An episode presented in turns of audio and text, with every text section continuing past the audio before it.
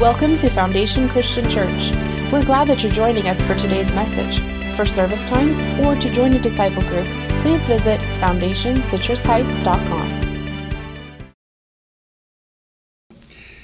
Hey, good morning. My name's Dennis Carroll. I'm one of the pastors here at Foundation Christian Church. Thank you for show, uh, showing up. Could you lock the doors because I don't want anybody to leave? Oh, no, just I just love saying that. Not that we would ever lock the doors. We just have gates now. Okay, never mind. Um, so one of the things that I want to let you know is uh, Pastor Greg, a few weeks ago, started a series on Advent. And the idea was the idea the idea was that Jesus became flesh, which we call the word incarnate. He was incarnated from the godliness, the godhood, the godhead into human form. And so part of what he's been trying to have us take a look at is how do we fit inside of that incarnation?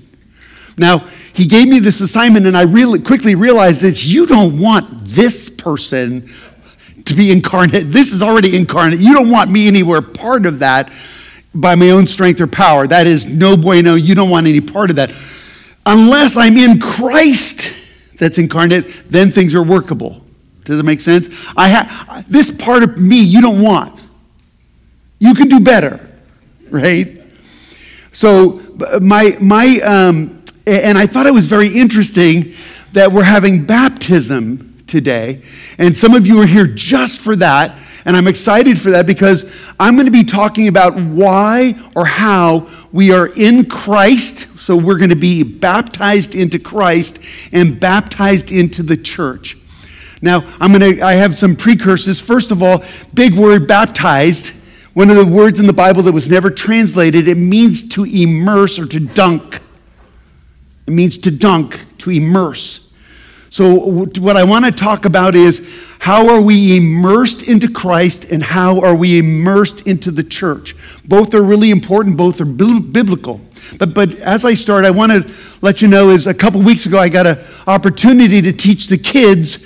And in their Bible lessons, in their Sunday school classes, uh, my, it fell on me to talk about the resurrection of Jesus, or excuse me, the, the crucifixion of Jesus during the time of Advent. And so I'm thinking, wait a minute, this is the time where we're talking about the birth of Jesus, and I get to talk about the death of Jesus.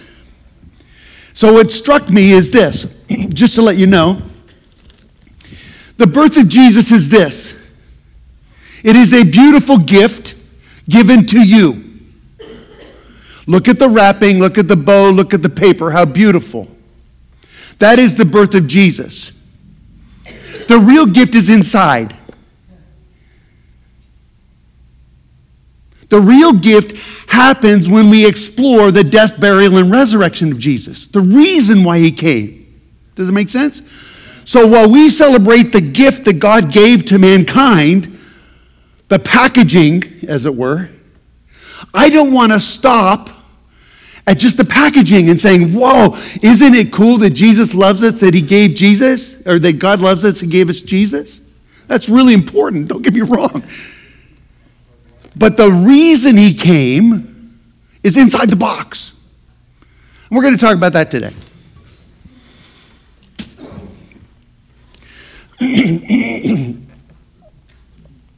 So where do we start? We start at hopefully the beginning. Let's see if I can get this right. Most of us know this scripture. It is John three sixteen. It says, "For this is how God loved the world. He gave his one and only Son, so that everyone who believes in him will not perish, but have eternal life." Most people have heard that scripture. And it really is the box that was given to you. Right? God loved you enough and gave you his Son in the box. I mean, the box is Jesus. And, and I, I need to recurse, or oh, let me back up a little bit. I just want to have good news for you. I, I you know, you can listen. You can uh, do a text and you can speak it, right? So I, I realized that my message is going to take six minutes if you weren't here. It would take six minutes from the top to the bottom. The problem is you. See, I don't have any questions. I know exactly what I'm going to say and what it means. But inside of my head, and I forgive me for exposing my mental issues, in my head, I have I have this thought that you're asking, but what do you mean? Or what does that mean? And I'm thinking, I'm glad you asked. See, that's going in, in my head all the time. As I'm teaching, I'm thinking, well, they probably don't know what this means. Funny you should ask. The word believe here, as many as believe, the word believe actually means to lean on, cling to, or rely. So it is not just believing in a concept. I believe that Jesus Christ is the Son of God. That's a concept.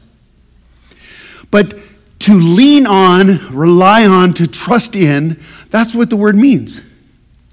And probably the best example is um, if you can imagine drowning in the ocean. Now, first, hands up. Anybody here actually been drowning in the ocean? Anybody? Just two of us? Three of us? Drowning in the ocean, literally me. If somebody threw you a round object with a hole in the middle of it, what would your response be? Eh, I don't know.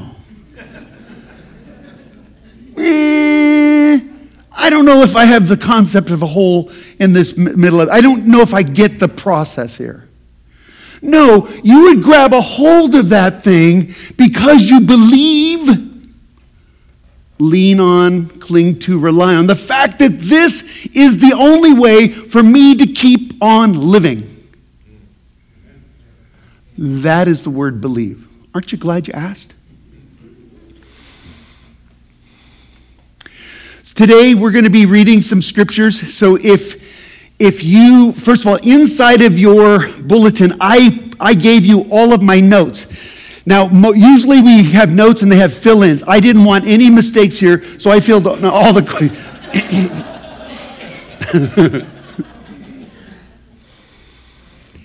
The good part is this is sort of a Bible study that, that I gave you all the answers for. But if you need a Bible, because we are going to be reading some scriptures that I don't have on the, the, the, uh, the screens here.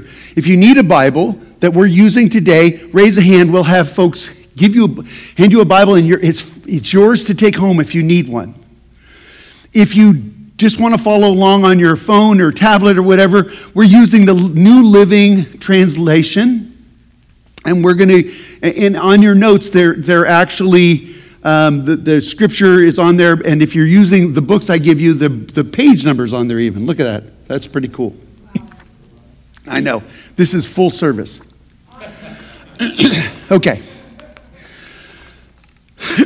So I'm going to start reading. The first scripture I want to talk to you about is Philippians chapter two, starting at verse six.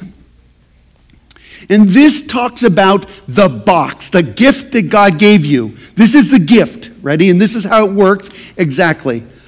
It says, though he, it's talking about Jesus, though Jesus was God, he did not think of equality with God as something to cling to. Instead, he gave up his divine privileges. He took the humble position of a slave and was born as a human being. When he appeared in human form, he humbled himself in obedience to God and died a criminal's death on the cross. And you say, why would anyone, much less God, the deity, the divine, do that for anyone else? Is that a good question? Why would he do that? Would any of you do that? I don't know I would do that. For almost anybody, I don't know if I would do that. But we have to ask, why? Why would God yield his position and privilege? Why would Jesus endure weakness, hunger, thirst, tiredness, and agony of and suffering of his death, shame, mocking, public humiliation? Why would he do that? Why would Jesus endure, uh, endure the guilt of sin being placed on him and being separated from the presence of his Father? Aren't you glad you asked? C S Lewis, a great theologian, a great, you know, a man of God, said this way. He said, the Son of God became man so that men can become sons of God. Let me say that again because it's really important. The Son of God became a man so that you, plural, and me, singular, might have the opportunity to become sons of God. It doesn't happen any other way.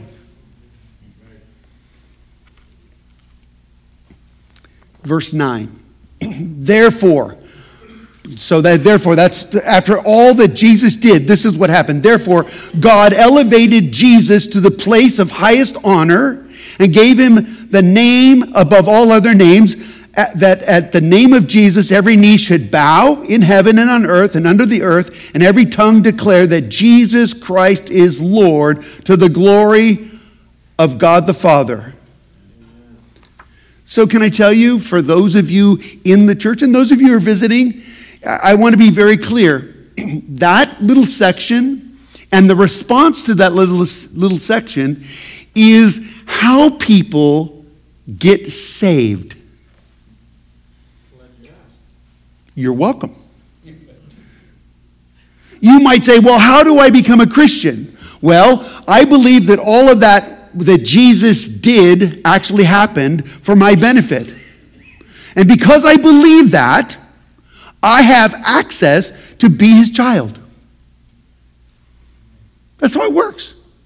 Look at we could, is it time to leave now? We could leave right now. You, this may be all you really need to hear. But there is more.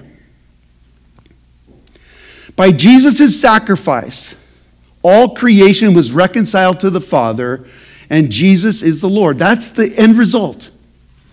What Jesus did opened access to the Father. In fact, he reconciled. Reconciled is a big word that you say, what does that mean? It means that your account has been cleared. How many people have ever been in debt? Oh, come on, you liars. Everybody's been in debt. How many people know the feeling when you've paid off? Reconciled.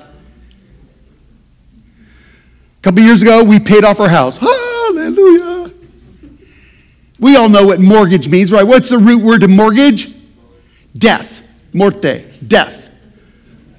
Right? How many people have been free from death? Yes. Verse twelve. We keep on going. Dear friends, you always followed my instructions when I was with you, and now I am away. And it is even more important, work hard to show the results of your salvation, obeying God with deep, deep reverence and fear, for God is working in you, giving you the desire and power to do what pleases him.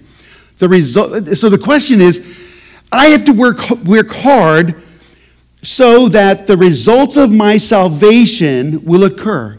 So what's the result of my salvation? What's the result if I realize that Jesus did what he did and opened up a door of access so that I can be reconciled with the Father? What do you think the result should be? I'm glad you asked. The result is, if I've been reconciled with my Father, my responsibility is be his kid. Be his child. Let him be my dad. Oh, no, well, I got to be a better person. No, you don't.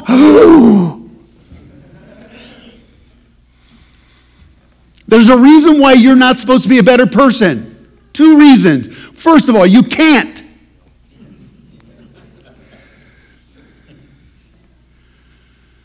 And if you became a better person, it would not accomplish what God actually wants to do with you.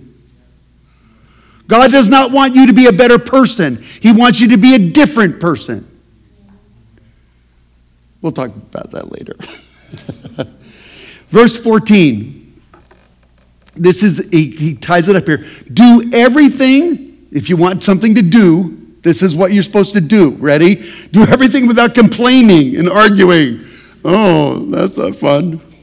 So that no one can so that no one can criticize you. Live a clean, innocent lives as children of God, shining like bright lights in the world full of crooked and perverse people. Hold firmly to the word of life. The center section is live as children of God. And as children in the in the family of God, stop being jerks. Oh, I'm sorry. Stop being like the little brother or the big brother that annoys our sisters. Don't be the sibling that annoys each other. Now, stop doing stupid stuff too. But stop being mean. You don't need to argue about stupid stuff. Stop it. In my family, six kids. I can do that without looking. I'm, I'm sorry. Stop it. Some of the things we do is just idiotic. Let God change you as into his children and then act accordingly. Okay, how are we doing? We, we okay so far? So notice what Jesus did, Jesus' path. God, he, as God, he became human or a slave. He became obedient unto death. Why would Jesus endure this? He was elevated, honored, given dominion, declared as Lord. The results of our salvation that I just went through, God is working in you, giving you the desire and power to accomplish what he wants, to do what he pleases. Stop complaining, live as children of God, shine as bright lights. That's the, that's it. We could, again, we could stop again, but there's more. I'd like for you to turn to page nine eighty-eight in the black books, the black Bibles, or go to Colossians chapter two, uh, verse nine through fifteen. It's just a couple pages further, if you would. I'll give you one moment.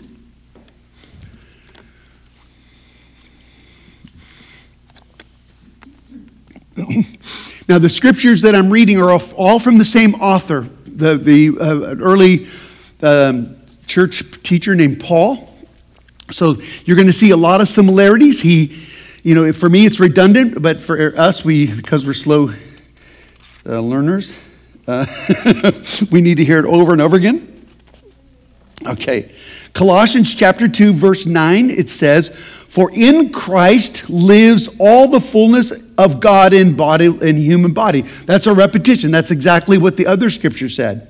Verse ten, "So you also are complete through your union with Christ, who is the head over every ruler of authority." Notice the similarities.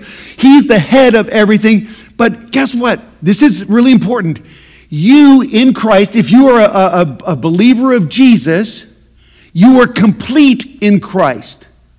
If you're not a Christian, please understand what that means is your neighbor doesn't need to do anything else to be more in Christ. It's like this. If you have a child, that child does not, to do, does not need to do something special to become more your child. Now, you want them to behave differently, but you understand the stages of childhood. You throw the baby out. I mean, no, you throw the, the diaper out and keep the baby. I had to learn that one a few times. You throw the diaper out, you keep the baby. Right? You watch your child grow and mature in the way they should go, and you have expectations of them, but they're no less your child, even if they're obedient or disobedient. Right. I'm not looking at you on pers- purpose, Noah. No, I'm just kidding. And either one. Right? Our obedience doesn't make us more a child of God, and our disobedience doesn't make us any less a child of God. Are you hearing me? Some of you don't know that. Some of you don't act that way. Oh, church. Okay, here, we're, we're moving on. Verse eleven. And then, then this, it says, "When you came to Christ, you were circumcised, but not by a physical procedure." Now, the Jews were all about circumcision, and everybody knows sort of what that is. If you need information, we'll talk later. But it's a removal of a body part that isn't critical for some.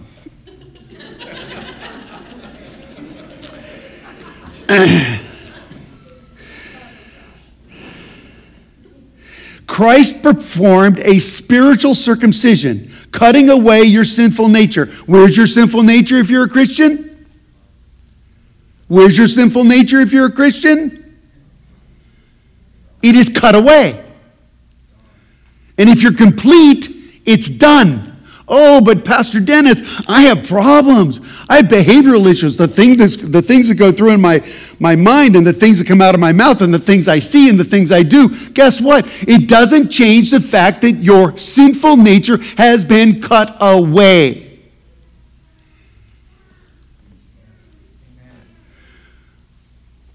Could he actually mean that? Christ performed a spiritual circumcision, cutting away your sinful nature. For you were buried with Christ when you were baptized. We're, we're going to do that today. These people have been told, some of them are saying, hey, well, baptism is an outward sign of an inward work. That's, I've heard that all my life in Christ. Baptism is an outward sign of an inward work. But they never explain what the inward work is supposed to be. Or rarely, except I've been teaching it for a while. The inward work is your sinful nature has been cut away. Not is going to be cut away, it has been. Past tense, done.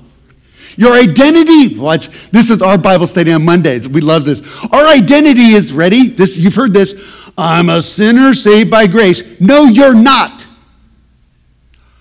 Ooh, he said that from the pulpit. I was a sinner saved by grace. God's grace saved me. But my identity is not a sinner anymore. Are you happy? Happy you're doing this? We're, my identity is I'm a child of the Most High God who messes up. Oh, okay. I'm a child of the Most High God that lives under the grace of God in order to encourage me to walk better before Him as a healthy, loving child would.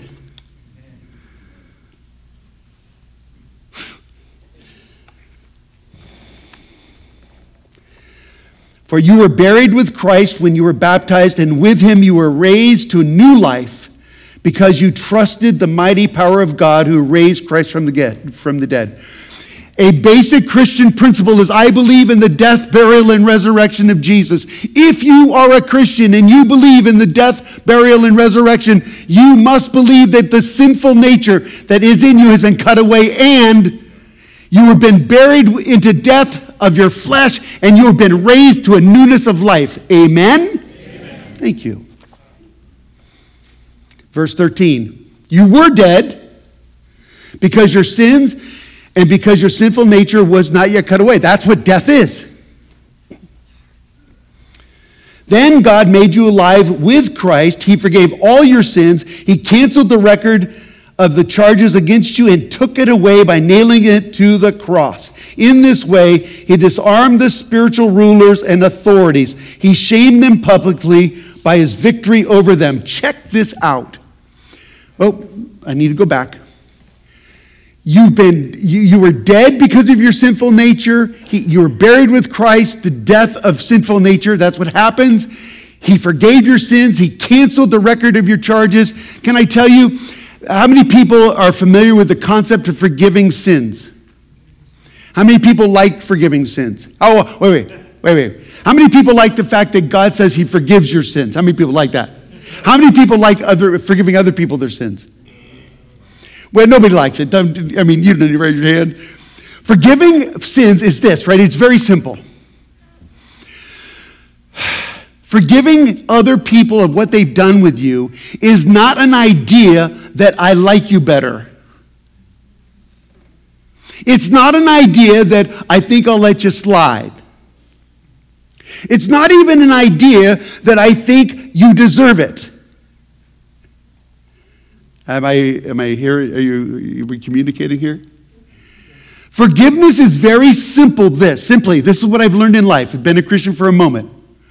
Forgiveness is me agreeing with God that He forgave you. It has nothing to do with how I feel about you. It has nothing to do with you saying, I'll stop doing it. It has nothing to do with you saying, I'm really sorry. Nothing. If God forgave you, all I have to do, which, and He says He did, He forgave everybody. He said, all I have to do is agree with God. Now here's the, So, so if I don't agree with God, I get I, there's problems relationally. If I don't agree with God, I'm all of, all of a sudden resistant to God. I'm still his kid, but I'm going to have this struggle with my relationship with God. Does that make sense? Okay. Well, one of one of us is getting it. So here's the thing, ready? He, the beautiful thing, I love this, he canceled the record of my sins. Ready? Here, I love the fact that if I'm in debt and somebody says, you know what, I know you owe me X amount of dollars, I'm just going to wipe it away. Anybody ever had that happen before? Nobody. That's not natural. But that's exactly what God did. He said, you're in debt because of your sin. And guess what? Jesus is saying, I wiped it out. I took care of your debt. There's not even a record of it anymore. Nobody can go hunt that down anymore. And that's important because of this. Ready? So we go through this spiritual circumcision of cutting away our sinful nature. And it says, he also disarmed our spiritual enemies or our accusers. So here's the thing. I've been freed from sin. My debt has been canceled. It's been wiped away. And I'm going, wow, that's just amazing. But then I get this, you know, when you did this five years ago or yesterday or two minutes ago? You know, when you hear anybody, hear voices, just me, this, this guilt happens all of a sudden. I did that. Guess what? That is a spiritual accuser. And the Word of God tells me that I don't have to listen to that anymore. That I'm not accountable to that because my accounts have been cleared away.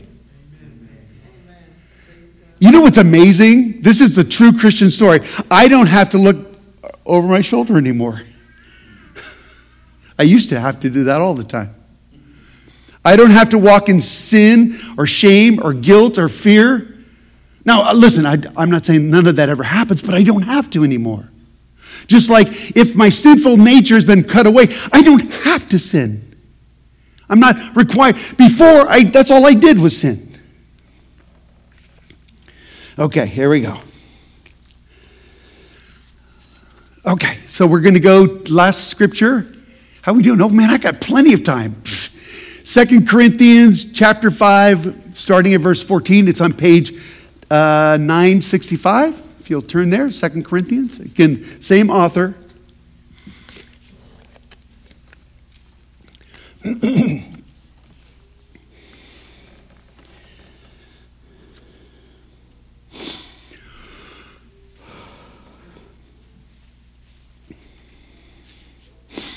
Second Corinthians chapter five, starting at verse fourteen says,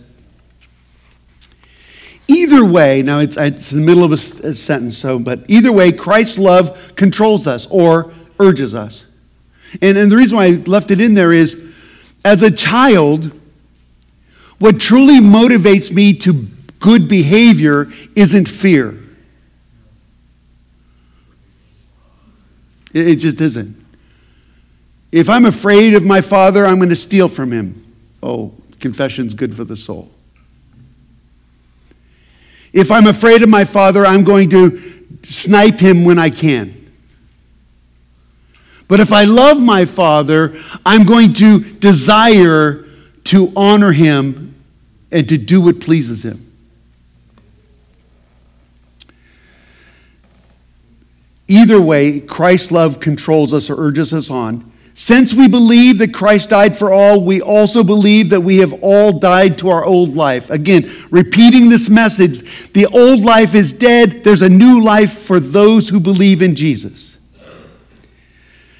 fifteen, he died for everyone, so those who receive his new life will no longer live for themselves. Who did he die for? Everyone. Hmm. Instead, they will live for Christ, who died and was raised for them. So in Christ, you're a new person. You no longer live for yourselves. You live for Christ Jesus. Verse sixteen. So we have stopped evaluate, evaluating others from the human point of view. What does that say? If I believe that Jesus really died for me and set me free and, and took care of all my debt, I'm going to look at Renault a little bit differently than I used to.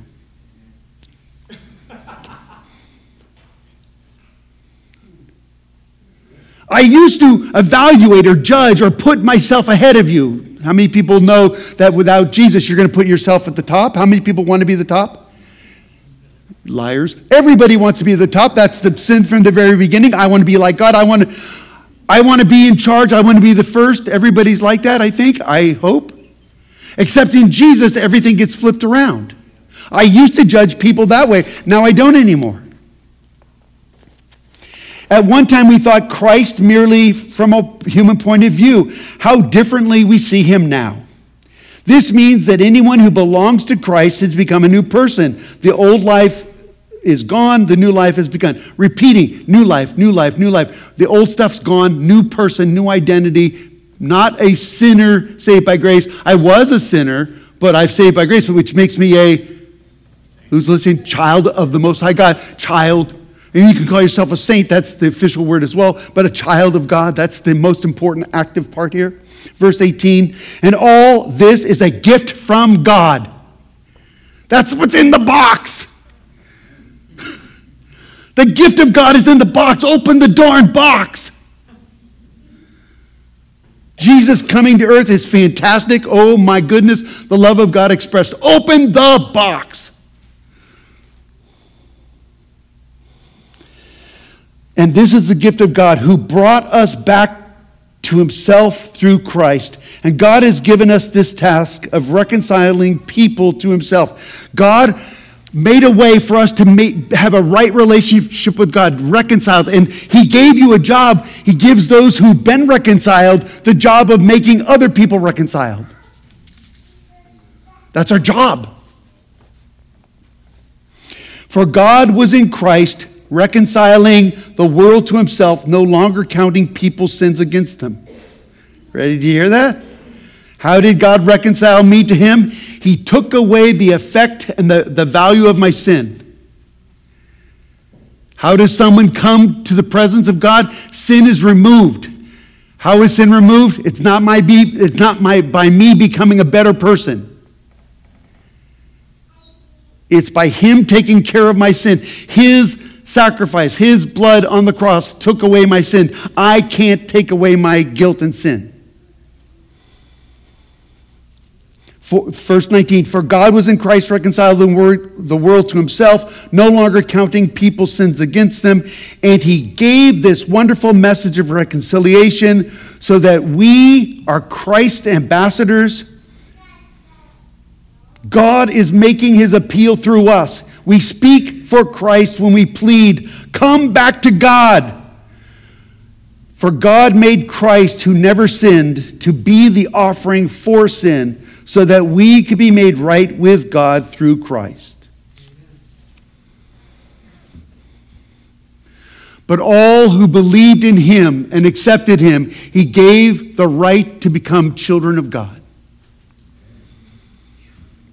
The message is, you who believe in Jesus Christ, who believe in that lean on, cling to, rely on belief in Jesus Christ, you are a new person in Christ, reconciled to the Father, made right relationally. You are children of God through faith in Jesus Christ, assigned to be ambassadors. Here's the secret, ready? There's a scripture I'm going to be reading. It's maybe, did I skip it? I could have. Ah. Make sure I didn't go too, forgive me. One more. Oh, yeah. This is what I want. Jesus empowers us to become his, or his children. So again, it's not based on our good works. This is Romans chapter twelve, verse two. It says, don't copy the behavior and customs of this world, but let God transform you into a new person by changing the way you think. Then you will learn to know God's will for you, which is good and pleasing and perfect. So the word transform, what does it mean? Glad you asked. The word transforms is, is the word metamorphosis. It is the transition from one creature to another creature. The, the clearest picture we see is a caterpillar entering into a chrysalis. It used to be a cocoon. Now it's a chrysalis. Thank you for sharing. That metamorphosis, you know they, what they call the goop inside of a chrysalis? Oh, what can I do? Is it a... Poop,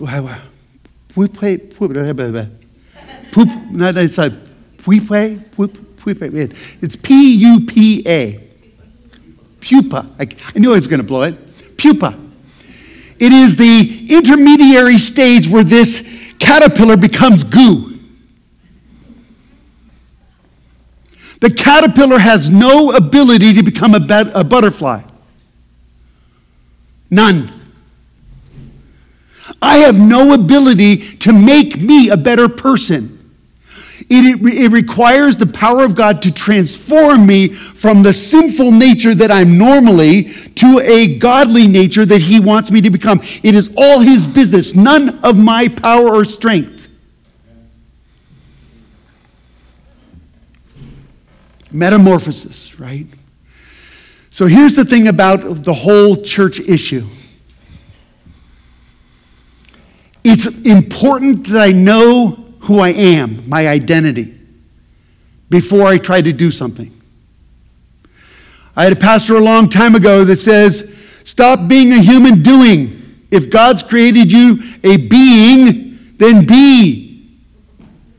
Stop being a doing. A human being understands who they are, and they can rest in that. But a human doing is always searching around trying to get things done to, so people will like them. Now listen, we always have to get that done first. We have to be before we do. It is okay to serve. It's okay to be involved in this ministry or this, this event. But know who you, knowing who you are is more important and critical before you try to do something.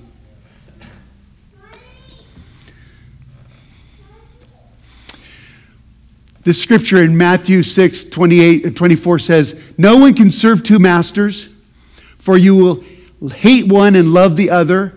You will be devoted to one and despise the other. You cannot serve God and be enslaved to money. This is what Jesus said. Effectively, he's saying our nature, our beings have to serve something. Now, he refers to money here, but it's really, you're going to serve something. You're either going to be fully devoted to God or you're not. A disciple of Jesus means that they're fully devoted to God. That's what it means. That's what the focus is. That's what the journey of those people who put their faith in Jesus is, to be fully devoted.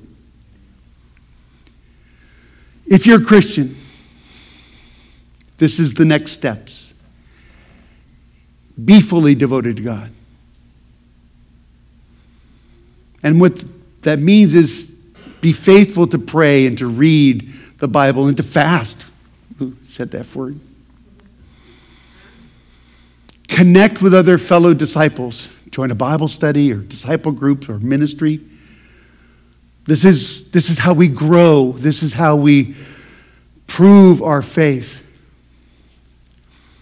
But if you're not a Christian and you want to know how to follow Jesus, hopefully this helps you get at least a foundation, and those notes are for you to, to check it out. But if you want, believe in the message that was given today.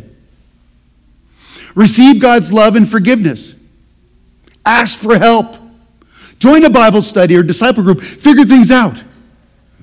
Or you can be baptized today. I brought extra towels. You know what it takes to be baptized? I'm done. I, I heard the message and it makes sense to me. I've been playing the game all the rest of my life. I'm done being this caterpillar, trying to be, become a better caterpillar. I just want to break us free from that. Yeah, th- does it make sense that being dipped into water is going to cut away part of? No, it's a spiritual work. It's me putting faith in the fact that as I be, as I'm immersed into water, I'm actually entering into the death, burial, and resurrection of Jesus, and he will cut away. He's going to do the work to cut away my sinful nature, and I can't do that. How we do, man? That's not, that's not too bad. Man, I'm almost right on time. Can I pray for you? Heavenly Father, I thank you for your word. Your word is so clear. I'm the one that confuses it because I don't want it to be true sometimes. I don't want to go through a process that makes me uncomfortable. Boy, that is so normal. But I thank you, Holy Spirit, that you desire to draw all men to you and that you, Jesus, came to die and give your life that you might ransom all. Thank you for that today. I thank you for your word, and I pray that, that you would work your word into each of us, that we would just humble ourselves and hear your word. Let us be faithful. Let us be faithful stewards. We thank you for that in Jesus' name. Amen. Amen. To end the message, I'm just gonna, I'm just gonna say this. For those of you who don't know who Jesus is, be reconciled with God. Get right with God. It doesn't have to be here now. But if you have questions, there's plenty of people willing to talk to you about that. Come back to God is the, the, the response and the responsibility of us in Jesus. Amen.